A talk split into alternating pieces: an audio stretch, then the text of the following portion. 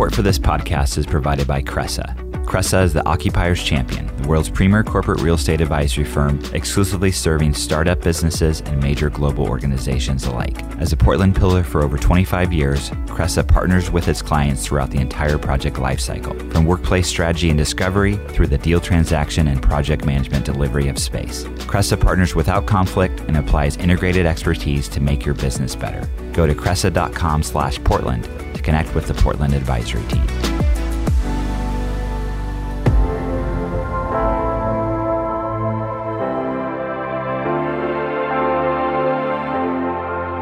From That Cast Creative, I'm Dan Bruton, and this is the PDX Executive Podcast. A show where I talk with inspiring leaders who are shaping the future of Portland, Oregon. Every week, I sit down with business executives, startup founders, and community leaders to dive into their career journey and get insights into the impactful work they're doing in our slice of the great Pacific Northwest. Hey everyone, hey everyone, thanks for listening to the PDX Executive Podcast. We're back with another episode, and my guest today is Chip Conley. Uh, Chip is a fascinating uh, leader.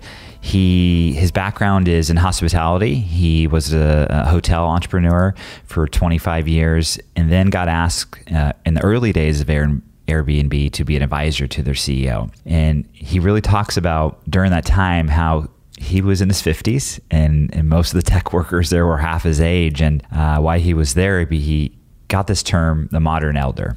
So we really go into about the Modern Elder Academy, which is a uh, midlife wisdom school he started, which is fascinating, and he runs out of Mexico. And again, I just got so much out of talking to Chip, and I hope you enjoy the conversation. So please welcome Chip. Chip, thanks for being on the podcast. Thank you, Dan. I wish I was in Portland with you. I wish I was down there. That, the yes. Well, yeah, exactly. All Although this is a great time of year to be in Portland, typically. Yeah um, you have it has been a, very active time for Portland. Yes, it has. I, I, think Portland's um, brand has continued to live up to its reputation as being a rabble rouser. I live part of the time in Austin, Texas, and oh, Austin okay. and Portland have a weird symbiotic cousin like relationship with each other. Absolutely. That's so funny. We it's kind of our our sister weird city, right? Yes, so. exactly. Exactly. um, so Chip, I would love to start off um, for the folks that don't know much about your background in hospitality as entrepreneur than Airbnb.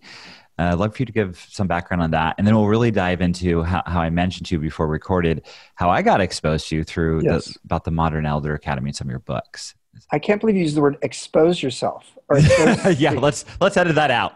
Let's you're mayor. You're mayor. Okay. Listen, I know a little bit about Portland. Um, um, okay, so I uh, I'm a uh, I grew up in Southern California. I went to the Bay Area to go to college and then business school. And then about a couple years out of business school, when I was basically the ripe, ripe old age of 25, I wrote a business plan to create a boutique hotel company mm. um, at a time where there really weren't any boutique hotel uh, companies in the US. Uh, Ian Schrager and Bill Kimpton were really the two people who started it. And that was like three years later.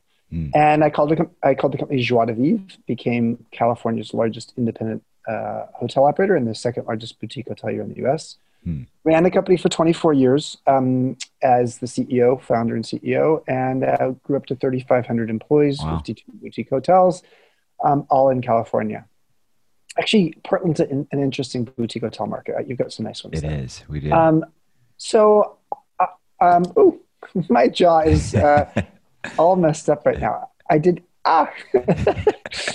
I um, I then decided to sell the company in the Great Recession, and that was mm. a it was a hard decision because you know as some of the people who are listening in and watching this are understand it uh, to to start a company or to run a company is part of your identity. And the question is, how much does that identity shrink you or enlarge you? And what I felt after 22 years of running the company was it was like a straitjacket. It was just mm. I was I no longer felt like I had much freedom, and it was just because it was it had grown into a big company, and we went through the dot com bust and 9/11, and then now you know five years later, uh, at four years after the end of the, that period, we went into the Great Recession. So um, I sold the company at the bottom of the market and I joined Airbnb a couple years later because the three founders of Airbnb approached me and said, we don't know anything about the travel industry or hospitality, or frankly, not a whole lot about leadership or entrepreneurship either. Hmm. Will you join us? You can be Brian Chesky, the founder and co-founder and CEO's mentor, hmm. but you'll also be the head of global hospitality and strategy. So I joined in early 2013. Okay. The com- company was a fraction of the size it is today, um, tiny fraction, and um, I sort of helped the company with a lot of other great people in the organization too. Let's be honest. Um, helped the company move from being a, a, a, small millennial tech startup, which is how everybody perceived it, uh, to becoming more of a mainstream global hospitality brand, yeah. uh, focusing on all the hosts globally, focusing on the strategy for the company. There are about seven different things I, I focused on. And I spent some time in, in the Portland offices since we had a right. major CX presence there, have a major CX presence yeah. there. Less of one than we used to, but it's mm. still a significant presence. And um, so I, I spent four years full time uh, in that role. Uh, and then I've now spent uh, three and a half years um, still as a strategic advisor to the founders and especially to Brian, the CEO. Okay, yeah, and, and, and not to interrupt, but I want to go back to kind of the moment when you you sold your company mm-hmm. and you got asked to take this next ro- role with Airbnb. Were you hesitant, or were you kind of like, "I'm done"? Not, you know, you probably obviously got to know them and thought it was going to be an amazing company, but you know where you were, like you said, you had to felt like, "Gosh, I'm just 23, four years." I need yeah. to stop? Or how, how was that? It was hard. Um, you know, I think one of the, and we're going to talk in a few minutes about the Modern Elder yeah. Academy, which I've started. One of the things I've gotten really clear, in the, uh, clear on is I've studied life stages, and people get very fixed on who they are and what their identity is. And sometimes it relates to their work, sometimes it relates to other things too. Um, so I was sort of, I, first of all, from an ego perspective, I was used to being the sage on the stage uh, meaning, you know, yes, I had to deal with all of the stresses of running the company, but I was the face of the company. And I went from being the sage on the stage to the guide on the side, um, which meant I was really the person on the sidelines without getting a lot of attention, trying to help the founders and, this, and our senior leadership team, which was a relatively young senior leadership team in the early days, uh, try to make great decisions. And yeah. so I had to right size my ego. I had to be comfortable about frankly being as much an intern as I was a mentor hmm. because I had never worked in a tech company before. So I was 52 at that time and I never worked in a tech company before. So there's all this lingo. It's strange that, uh, you know, Brian wanted me to be this head of strategy for a tech company. I never worked in a tech company. right. What, what is product? I don't understand that word. Um, so long story short is I, I had to turn my fear into curiosity hmm. and I had to be willing to not be scared about the idea that my, maybe my successes that I'd had in the past were going to feel like the, the newest thing that I did was a failure, if in case I failed or in case Airbnb failed. So I had to get over that. I had to have what uh, Carol Dweck, a psychologist from Stanford, calls uh, I'd have a growth mindset. I had to be op- more open to learning than I was focused on winning. So I was really focused on learning and just improving myself and trying to improve the company. And but it was hard. And I would tell you about a month into it, I almost ran for the hills because I realized I was twice the age of the average employee there. And having a, a guy be my boss who's 21 years younger than me, it was weird yeah. compared to my background. But I was also his mentor, and that made it even weirder. Right. so yeah, it was. And, but at the end of the day, I learned a lot. Yeah, and I know you said a lot of the employees were half your age, and I think I read something. This is where someone called you an elder or and you said you hated that right? Or yeah or what was so they, that? they started calling me the modern elder. Modern and elder. i was like what? What's a modern elder? And the the premise that they had you know this is very succinct now. Back then it was just sort of rambling conversations. Basically they said you're as curious as you are wise. So it's like the elder of the past was revered and there was a traditional hierarchy. You sat at their feet and they just spouted wisdom that doesn't happen much in the United States anymore. That's for sure. For all kinds of good reasons, frankly, because I, you know, okay, boomer. I mean, we don't need to listen to people who just are going to spout wisdom about the past. And yeah. it's not to say that there isn't some really good wisdom that would be valuable to hear. Mm-hmm. It's just that, frankly, you got to be. It's not about being. It's not about reverence anymore for the elders. It's about relevance. Mm. And relevance that means that you as an elder, and frankly, elder is different than elderly. Elderly is the last five or 10 years of your life. Elder just is a relative term. If I'm 52, surrounded by 26 year olds, which is how it was in early 2013, I was an elder because it's relative. Yeah, I was definitely an elder. But I was a modern elder. I was the kind of elder who was as open to being curious and learning as I was to dispensing wisdom. Mm. And what that meant was that I had sort of a fresh energy, and um, I often led with questions as opposed to with proclamations of, yeah. you know, here's what the elder has to say. Um, and that was interesting. And that's really what ended up happening. It really solidified my place in the company. And I ended up having over the over all of these years, over a hundred mentor, I mean, mentors. That's, I, it's funny I said that. Mm-hmm. I had a hundred mentees, but the relationship was one of mutual mentorship. Mm-hmm. And that's why ultimately I called myself a mentor and a mentor mm. and an intern at the same time. Think of Robert De Niro with yeah. Anne Hathaway in the movie oh, yeah. The Intern. Yeah, yeah. I joined as I joined Airbnb as the mentor of Brian, and I became the intern because I didn't understand the business. So I realized with Brian, I had a mutual mentorship relationship. Right. I learned D- DQ from him, digital intelligence, and he learned EQ from me. Huh. Robert De Niro joined as an intern, yeah. and he became the mentor to right. Anne Hathaway, who's half his age. So, do you feel like that? I mean, getting back to also when you you said something that really struck me, and I think a lot of people feel this way, especially now in our our culture, is your identity gets wrapped up and a lot of times work who you are. So did you feel like it was kind of a rebirth? Yeah. You're a psychologist dan. I'm impressed. no, no. um, um, yes it was a rebirth. It was a repurposing. It was um, same seed different soil mm. and what that means is that who i was and what I'd learned and the cultivation and harvesting of my wisdom was still there. Yeah. But it, it was in a new environment where it accelerated my learning even further. Um, and that was exciting. It's not for everybody. Yeah. Um, some people just want to coast. They want to just have comfort. They want to have a fixed mindset, which is the opposite of a growth, growth mindset. They want to prove themselves and they want to win. Mm-hmm. The problem over your course of your lifetime is if you, that's what you really want to do, if you want to prove yourself by winning all the time, as you get older, your sandbox gets smaller because mm-hmm. if you're only going to play games that you can win, there are a lot of games that as you get older, you're not going to be as good at. And so, what that means is your life gets a little boring and narrow.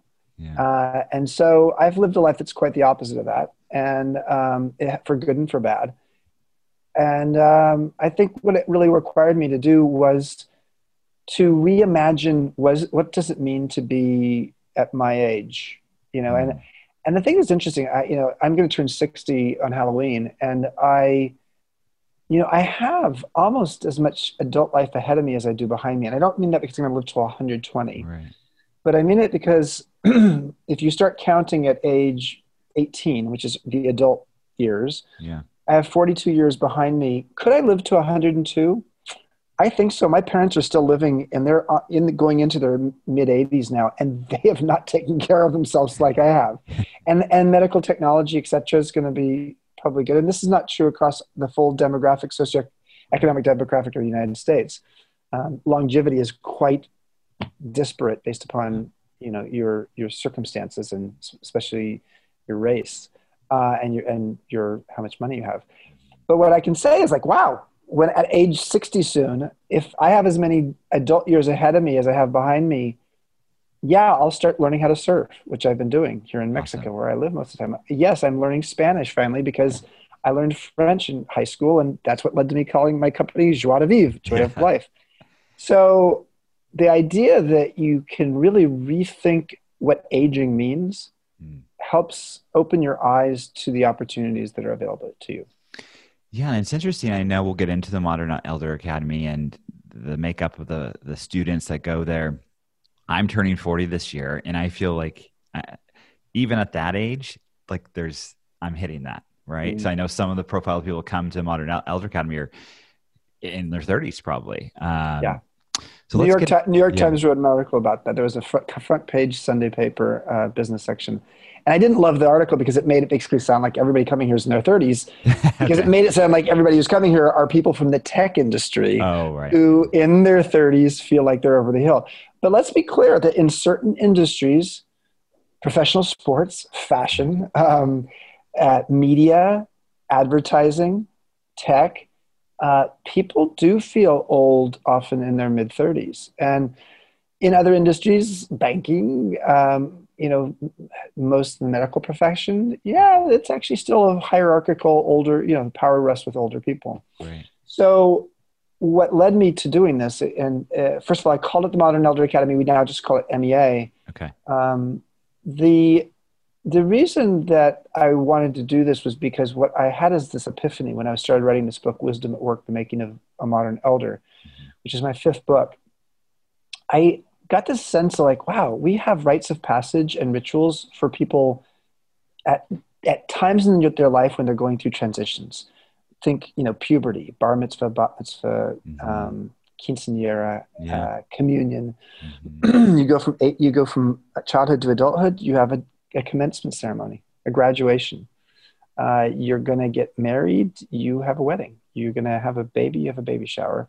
You die. You have a funeral but between baby shower and funeral, there's not much. And yet, midlife, which at, at, at 39, about to turn 40, Dan, you're in midlife. You're in the early part of midlife. But midlife has actually stretched. It used to be thought of as 45 to 65. It's now considered potentially uh, 35 to 75, 40 years mm-hmm. long. So this midlife marathon just stretches on forever.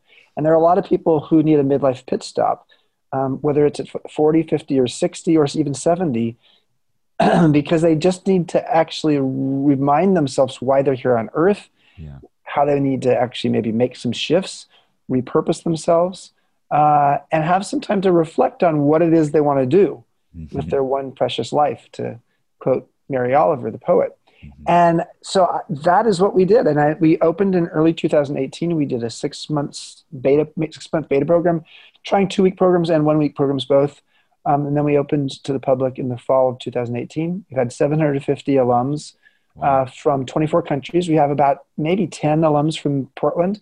Oh, wow. uh, in fact, I went to a dinner in Portland maybe a year ago with a bunch of Portland alums uh, and just had the oh, best fun. time. Um, so yeah, we do have a, a, good handful of Portland alums who've come down. And um, more than anything, what it is is it helps people to shift their mindset on aging mm. and to think about how do you navigate the midlife transitions you have, whether it's an empty nest uh, with a, you know parents whose kids have moved on, yeah. a menopause or men have andropause, mm. a, a, career transition that you need to make or you want to make. Um, you know, you're being a sandwich generation, taking care of your kids while you're also taking care of your parents. Yeah. Uh, there's a lot there. Um, and divorce. Uh, these are the kinds of things that we don't really have rites of passage around. We don't yeah. really have, nor do we have a lot of opportunities to get together with a collection of people you don't know but are going through their stuff, 18 of you in a week, and say, wow, yeah. your story is different than mine, but I totally get it. And go through a really structured curriculum, but with lots of experiential things we do, lots of dyad work, lots of in, being in nature um, and then say, you know what, that person across the room from me, they're so different than me, but I want to go for a walk on the beach with them. Yeah. Let's, I'm going to go have, I'm going to go for a walk on the beach with them after lunch. And then they come back from this, this walk having basically solved each other's problems. Uh, I'll never forget mm. 45 year old investment banker, retired from New York, six foot four, white guy, full of money, but not much purpose. Mm. And then this 62 year old a short African American social worker from Atlanta, tons of purpose, not a lot of money. They kept walking on the beach every day. Wow. because she had what he needed and he had what she needed hmm. in terms of just having some wisdom. So I believe that wisdom is not uh, taught, it's shared. And so we're the world's, world's first midlife wisdom school, uh, specializing in not lifelong learning, but long life learning. Mm. How do you develop a life that's as deep as it is long? I, I think during this time, I've been talking to a lot of leaders as most eh, office worker uh, folks are you know, working from home, thinking through this a lot more. Because I, you know, I work with a lot of people that are are between my age and your age, they're they're executives, and just getting a lot of clarity. So I could see that just the explosion for, of interest probably in what you're doing right now. Are you getting more interest in people wanting to be part of it? Yeah, or? it well, it's it's it's a mixed bag. Um, the uh, when is this? When is this going live? By the way, uh, next week. Okay, darn. I, can't, I, can't, I can't tell you the, the thing that's being announced the following week. Okay. What I can say is this the demand and need is high. The mm-hmm. challenge is we're um, basically uh, we're, we're an hour north of Cabo San Lucas um, in a beachfront in Mexico, five acre campus, spectacular wow. location. You know, how many people want to jump on a plane right now? First of all, how many yeah. people want to actually do travel internationally right now? Second challenge. Yeah. Um, and then actually for some people, you know, our average age is 54 of people who come here. Um, but if you're 60 or older, like I'm about to be, you're in that class where you're like, ah, be careful doing anything right. because all of a sudden you go from 59 to 60 and like, ah, the world changes. Mm-hmm. So our demographic has even more cautious to tra- caution to travel. So having said that, you know, we have just tons of applications coming in, but we also have some caution. Our normal program is very physically immersive.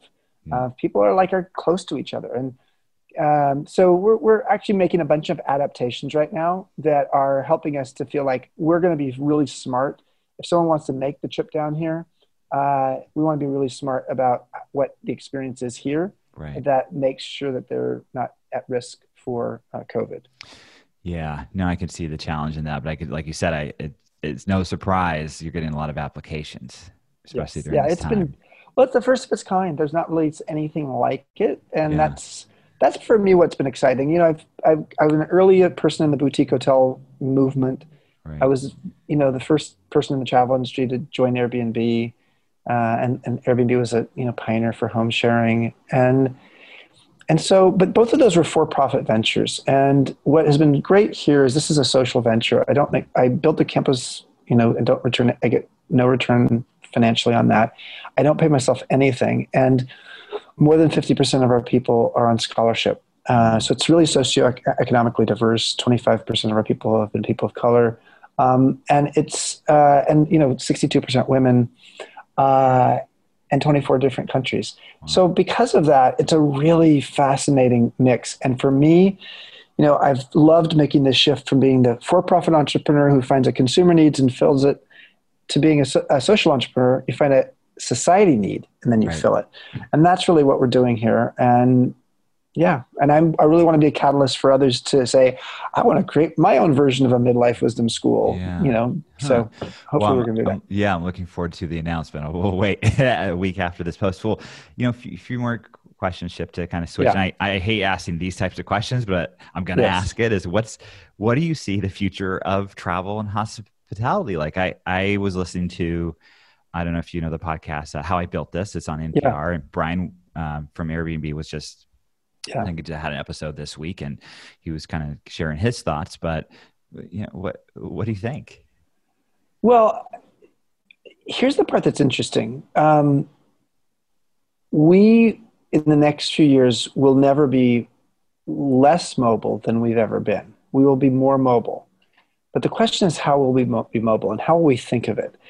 In some ways, we'll probably be a lot more cautious about how we travel.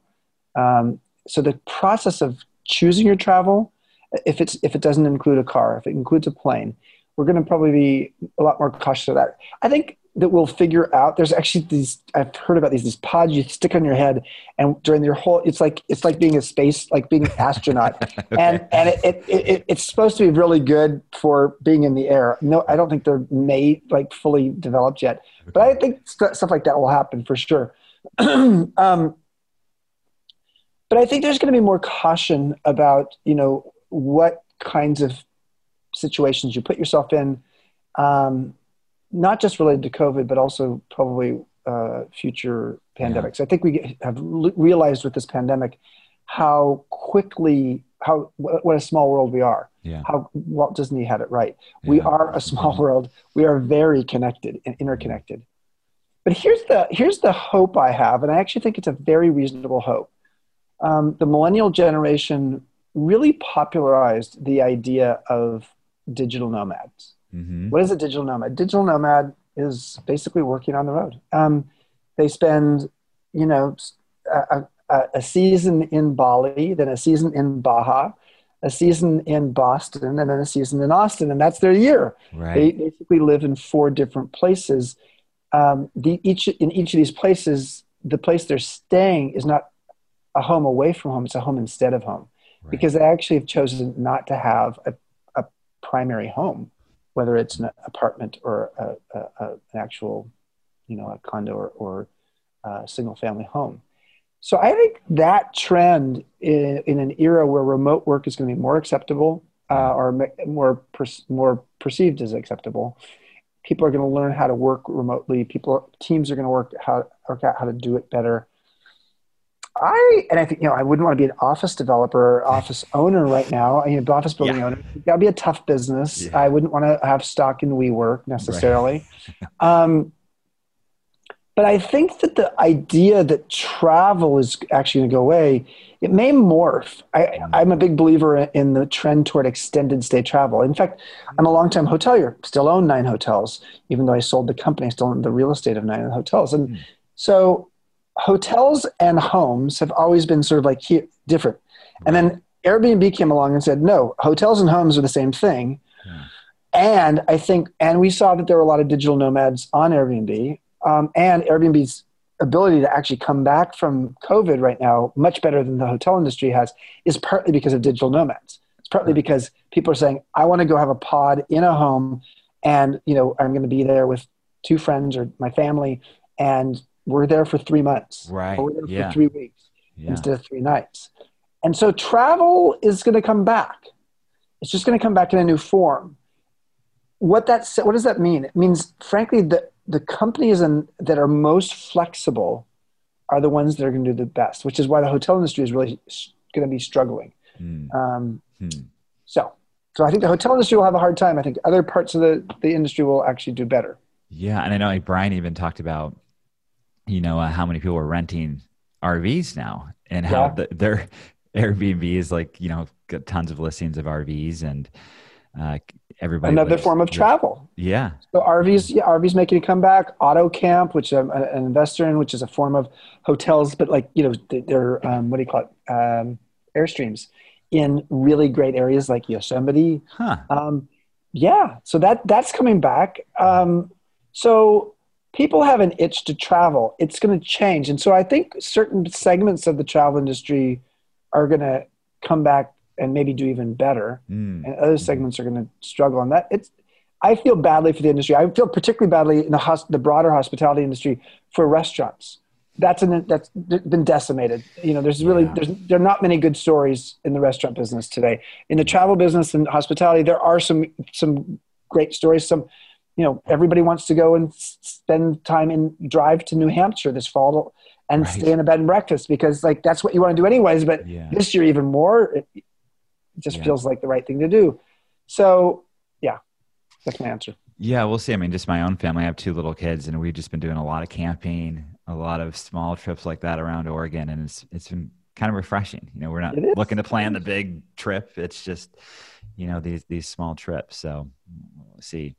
Well, as we, as we wrap up, Chip, I know you're kind of a kindred spirit because you live in Austin, so you, you get Portland. Um, Yes. Sounds like you've been here quite a bit. You know, Airbnb does have a presence here.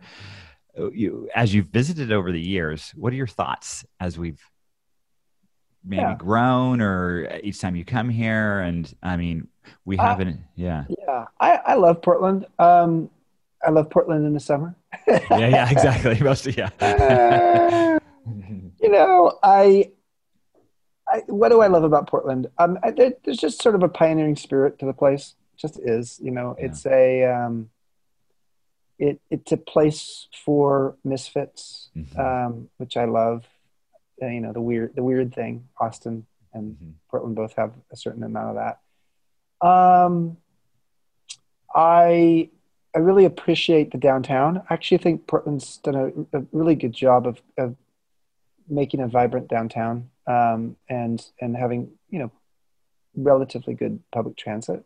Yeah. Um, uh, in terms of the entrepreneurial world, uh, because there aren't major anchor companies that dominate the Portland landscape. Um, it means, and, and it's also not a market that's like in the top tier of, you know, where people want to have an office. It, it, it's, it's a little bit more homegrown, a little more, slightly more provincial, excuse the, the word.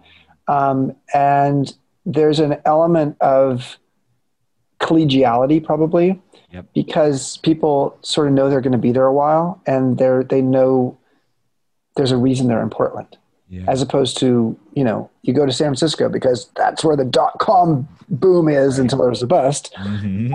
Now you know what it is, or New York or L.A. I mean, people go to those places often for career reasons. Right.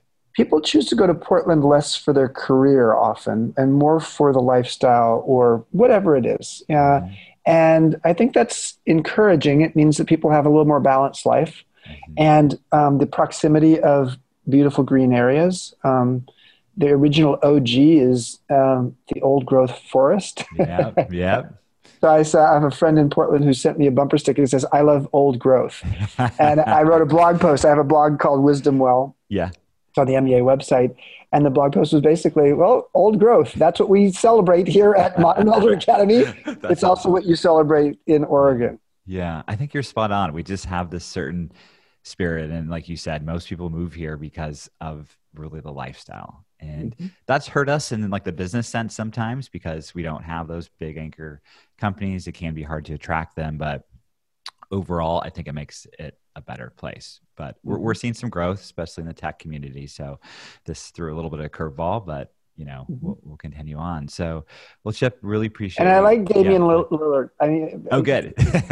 he's uh, he's uh, he's he's when he's hot, he's really hot. Yeah, and, he, yes. and he's been doing really well now. Yes. And he and what we love about uh, Damian, you know, he's from Oakland, and he's kind of got a yeah. chip on his shoulder. Oh, he does. He and does. I love that, and we love that. So no, he's great. You know, he, he, Portland has Clyde Drexler. He has a long history, so you know. Yeah. Um, all right. Well, thank you. This has been a joy, uh, and thanks for inviting me. Thanks, Chip. The PDX Executive Podcast is a production of ThatCast, a Portland, Oregon podcast agency that partners with brands to create custom podcasts. You can learn more at thatcast.com. And please take a moment to subscribe and rate the podcast as well.